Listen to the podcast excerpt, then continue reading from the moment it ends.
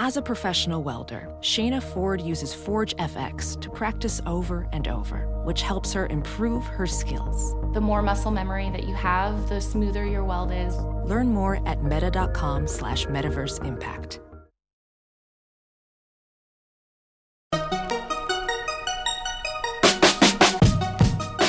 Welcome to a weekend bonus episode of the Techmeme Ride Home. I'm your host, Brian McCullough. This one requires a bit of explaining. Remember that segment I did recently about Change of View?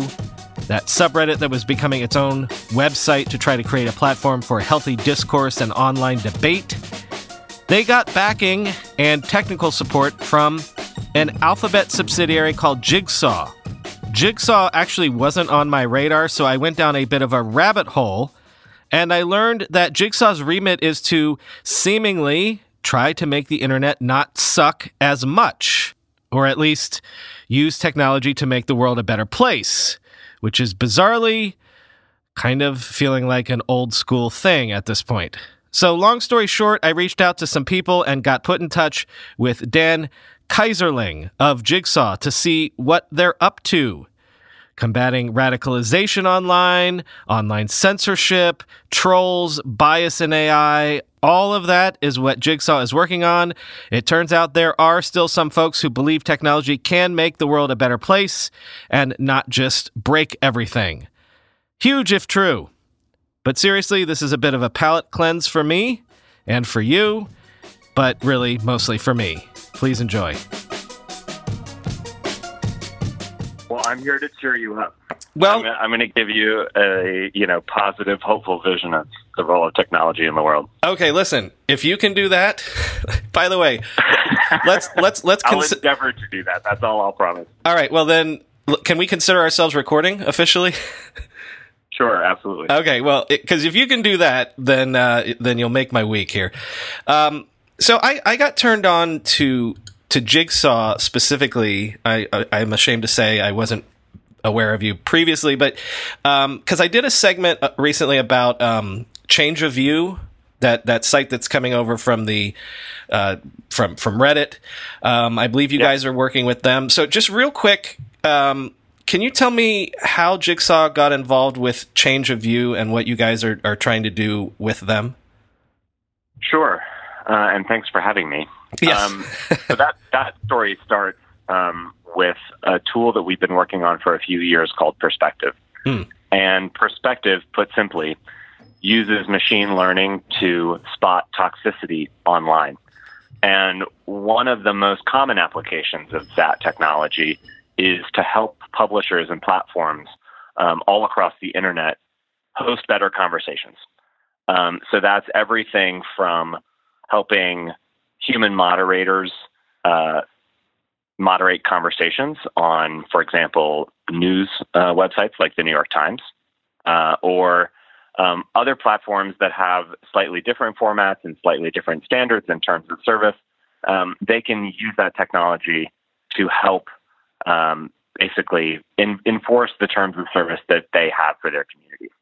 So, um, you know, Reddit is is one of the most um, popular websites on the internet. It's a place where people go to have conversations, exchange a lot of ideas.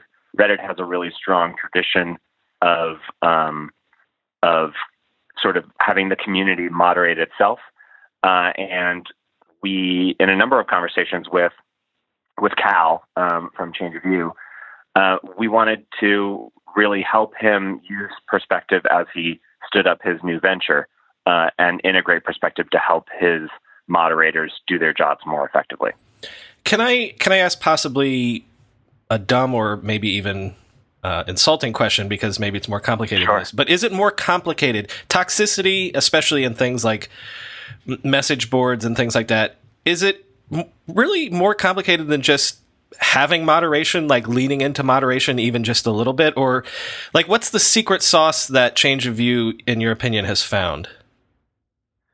It, it's a good question. Um, I guess I should explain a little bit what I mean by the word toxicity, and that's that's a very deliberate and specific term uh, in how we think about how to train the machine learning models. And just stop me if I start talking in tech jargon. No, go on. But um, okay, perfect. Um, so one of the challenges was to build machine learning models that were nuanced enough to provide useful information to human moderators who, of course, have um, a very nuanced understanding of language. Uh, people can detect things like passive aggression, sarcasm, personal attacks, misogyny, racism, etc. All of the different sort of facets that make up toxicity online, which a lot of publishers uh, and platforms want to either, if not filter out on some level, um, be aware of or, or be able to detect.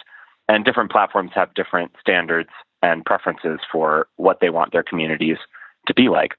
Um, so the first challenge was creating machine learning models that were um, adept at detecting all of those things and of putting that power um, in the hands of the people who are running these platforms and publishers. So in the case of Reddit and in Change of View, um, Change of View is really interesting, and I was actually rereading um, the blog post that Change of View published when they when they launched their new site, and you know there are two different things that um, Change of View really focuses on.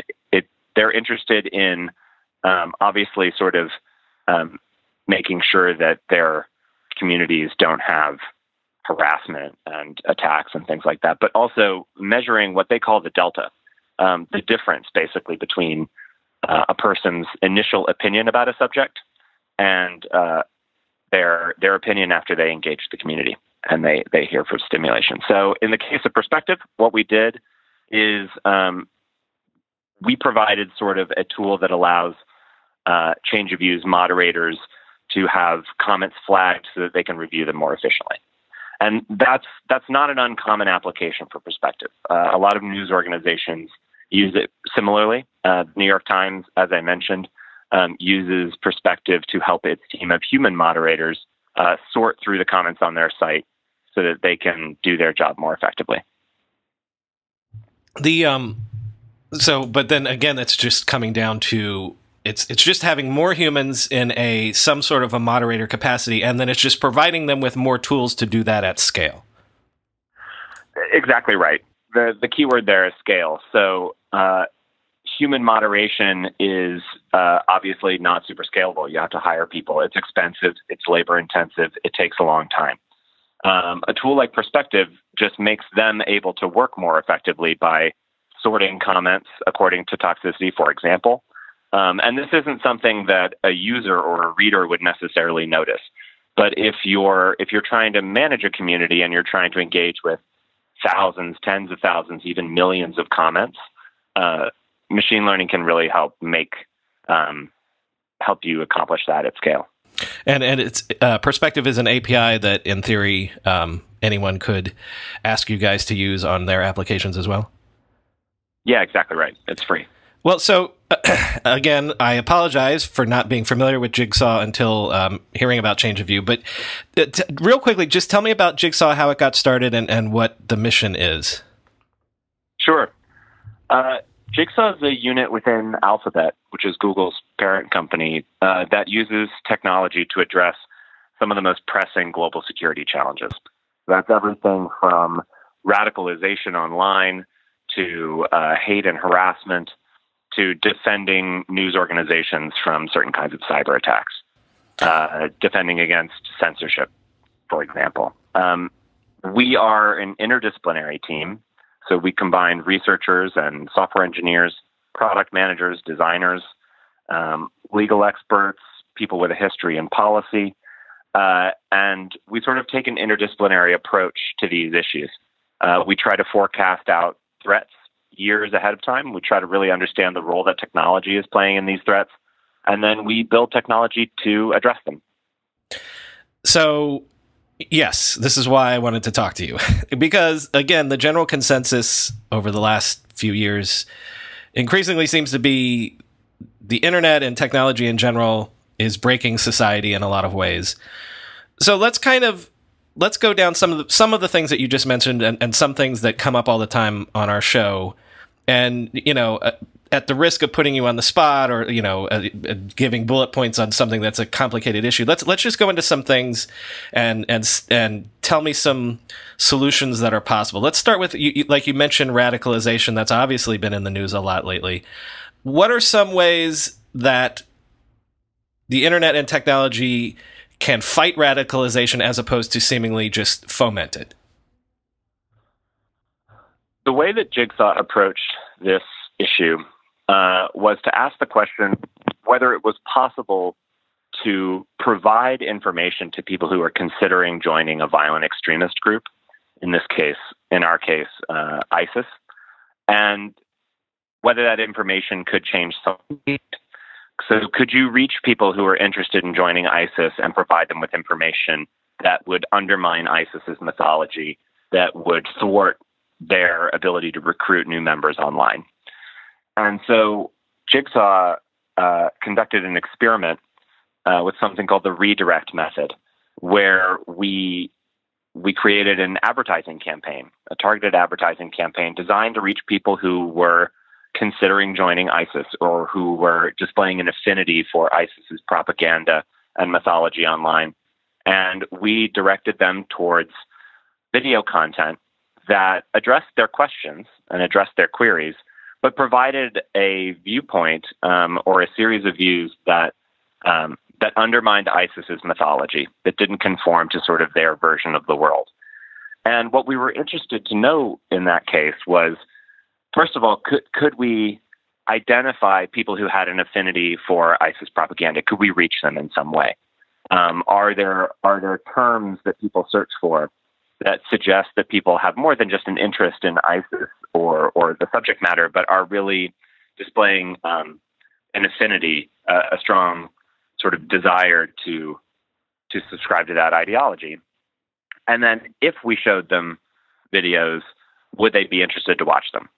Because sort of the ob- you know the obvious conclusion is that if, if somebody shows you a video that isn't what you want to see or doesn't address your question, you just click back and and you don't bother watching it. But in our experiment, we were pleased and surprised to see that uh, not only could we reach hundreds of thousands of people who were searching for things that suggested they had an affinity for ISIS, but they they consumed this content. They watched these videos that provided um, everything from citizen journalist footage from inside the so-called caliphate, or uh, footage from inside hospitals, depictions of, of breadlines and, and civil society breaking down in Syria, or um, sermons from more moderate Islamist scholars. Um, they watched that video content uh, for much longer and at a higher percentage than comparable searches. And for us, that that resulted in a methodology, um, a way to go about reaching people who were vulnerable to being recruited by violent extremist groups. And we published the results of that research so that other groups could could um, learn from it and can think of ways to apply it to other violent extremist groups. Did you know that even if you have a 401k for retirement, you can still have an IRA? Robinhood has the only IRA that gives you a 3% boost on every dollar you contribute when you subscribe to Robinhood Gold. But get this now through April 30th, Robinhood is even boosting every single dollar you transfer in from other retirement accounts with a 3% match. That's right, no cap on the 3% match. Robinhood Gold gets you the most for your retirement thanks to their IRA with a 3% match. This offer is good through April 30th. Get started at robinhood.com slash boost. Subscription fees apply. And now for some legal info. Claim as of Q1 2024 validated by Radius Global Market Research. Investing involves risk, including loss.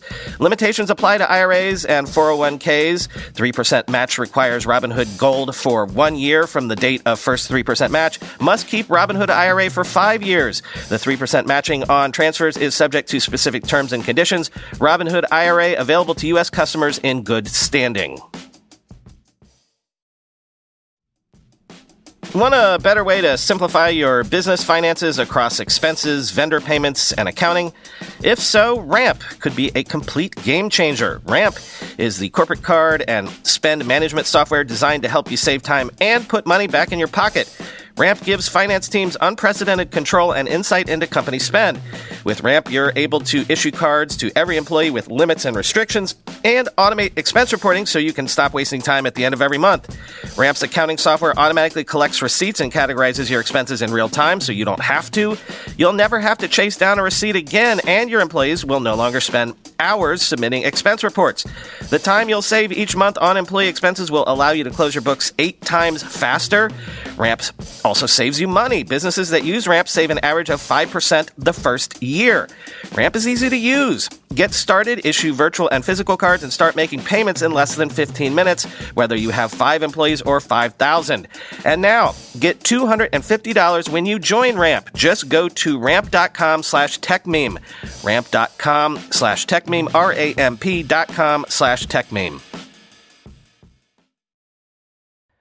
Um, okay, online censorship. Uh, I think you also mentioned.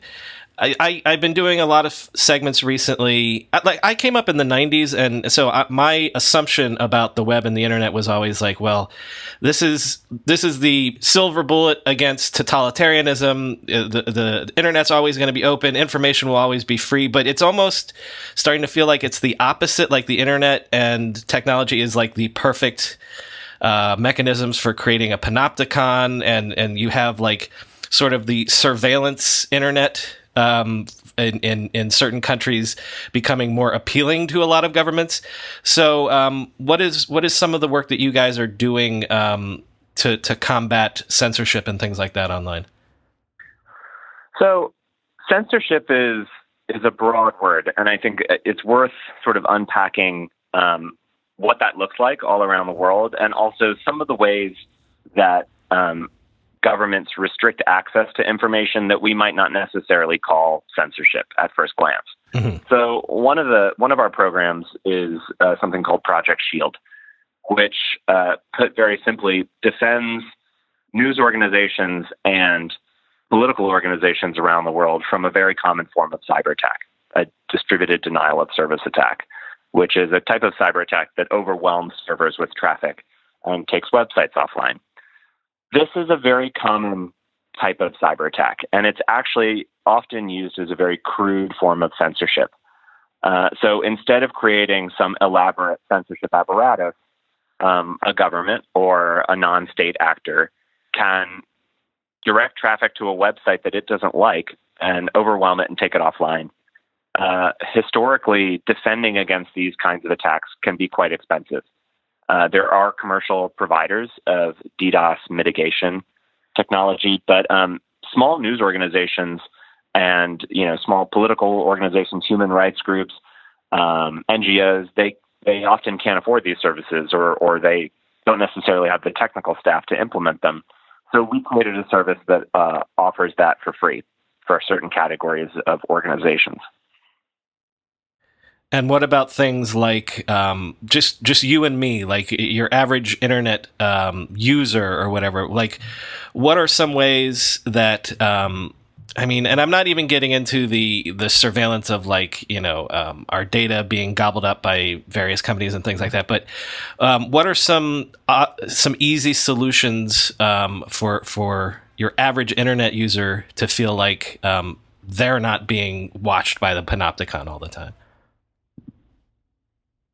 Yeah, well, we could talk about the subject all day um, because it's complicated and it, it, exists in a bunch of different forms that are all worth addressing. Um, but I'll tell you about a couple, uh, sure. a few of the things that our team works on. Um, the first one is a tool called Intra, and it uh, it basically encrypts your connection to the phone book of the internet, the domain name system. Um, because another common form of censorship is what's called DNS manipulation or DNS poisoning. And it's when usually a government um, intercepts the connection between individual um, devices or, or IPs and the domain name system that uh, is the backbone of the internet, the phone number that connects URLs to server addresses somewhere, and manipulates it or blocks it, uh, or in some cases distorts the web pages in certain ways. Um, we saw this technique being used in Venezuela most recently uh, during the violence and um, the recent political activity there. Uh, and so we built this app, and we we had been testing it for um, a couple of months in Venezuela. And it's a really simple app. It's one button, and when you press it, your DNS connection is encrypted, and DNS manipulation is no longer a threat to you. Uh, the truth is, there are a lot of different versions of a similar tactic, um, ways to disrupt people's access to information. Uh, and part of what Jigsaw does is, first of all, try to understand the landscape of all of those threats, um, all of the different ways that censorship manifests in the world, how that technology changes over time, and what the most effective ways are of um, creating more access to information. Uh, if I can if I can squeeze one more in real quick, um, because again, these are yeah, I can go on stories that that I, I talk I, about our VPN too. Oh, well, tell me about the VPN real quick, and then I've got one more to ask you about. Okay, perfect. Another tool that Jigsaw um, developed is called Outline, and uh, many of your listeners, I'm sure, will be familiar with virtual private networks (VPNs). Uh, a lot of people in the world, hundreds of millions of people, use VPNs all around the world every day. Um, the issue, and a lot of people use VPNs to make their connection to the internet um, more secure or to circumvent government firewalls or um, restrictions on their access to information. A lot of businesses use them um, just to manage, you know, who can be on their network and who can't. The the technical challenge that we were trying to overcome there is that a lot of organizations want to create their own VPN um, because they might not always trust the providers of VPNs around the world. Um, but it, it, until very recently, was very hard to do that uh, it required technical expertise to set up your own VPN. And even then, it wasn't always clear whether you were doing it right. Um, specifically, we had talked to a number of human rights groups from around the world who were very interested in really having their own technological infrastructure um, so that they could make sure that it conformed to their standards and that um, they could trust it. Uh, but it was a hard thing to do. Uh, and so Outline makes it dead simple to create your own VPN. It's as simple as that. So any organization around the world can create their own VPN um, and choose from a number of cloud providers or set up their own servers, and then they can offer access to that VPN to anyone in their network. Um, for for organizations and news organizations that are operating in um, places where the government might be hostile to those groups, or where the government has a strong interest in restricting access to information, um, those tools can be invaluable. All right, the last one I want to squeeze in is um, seemingly everyday stories about bias in AI.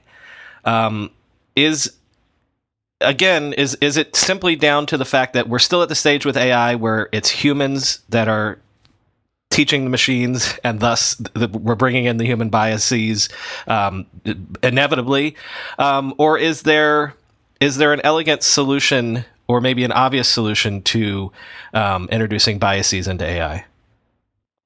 It's a really good question, and I'm I'm glad we have the chance to talk about it.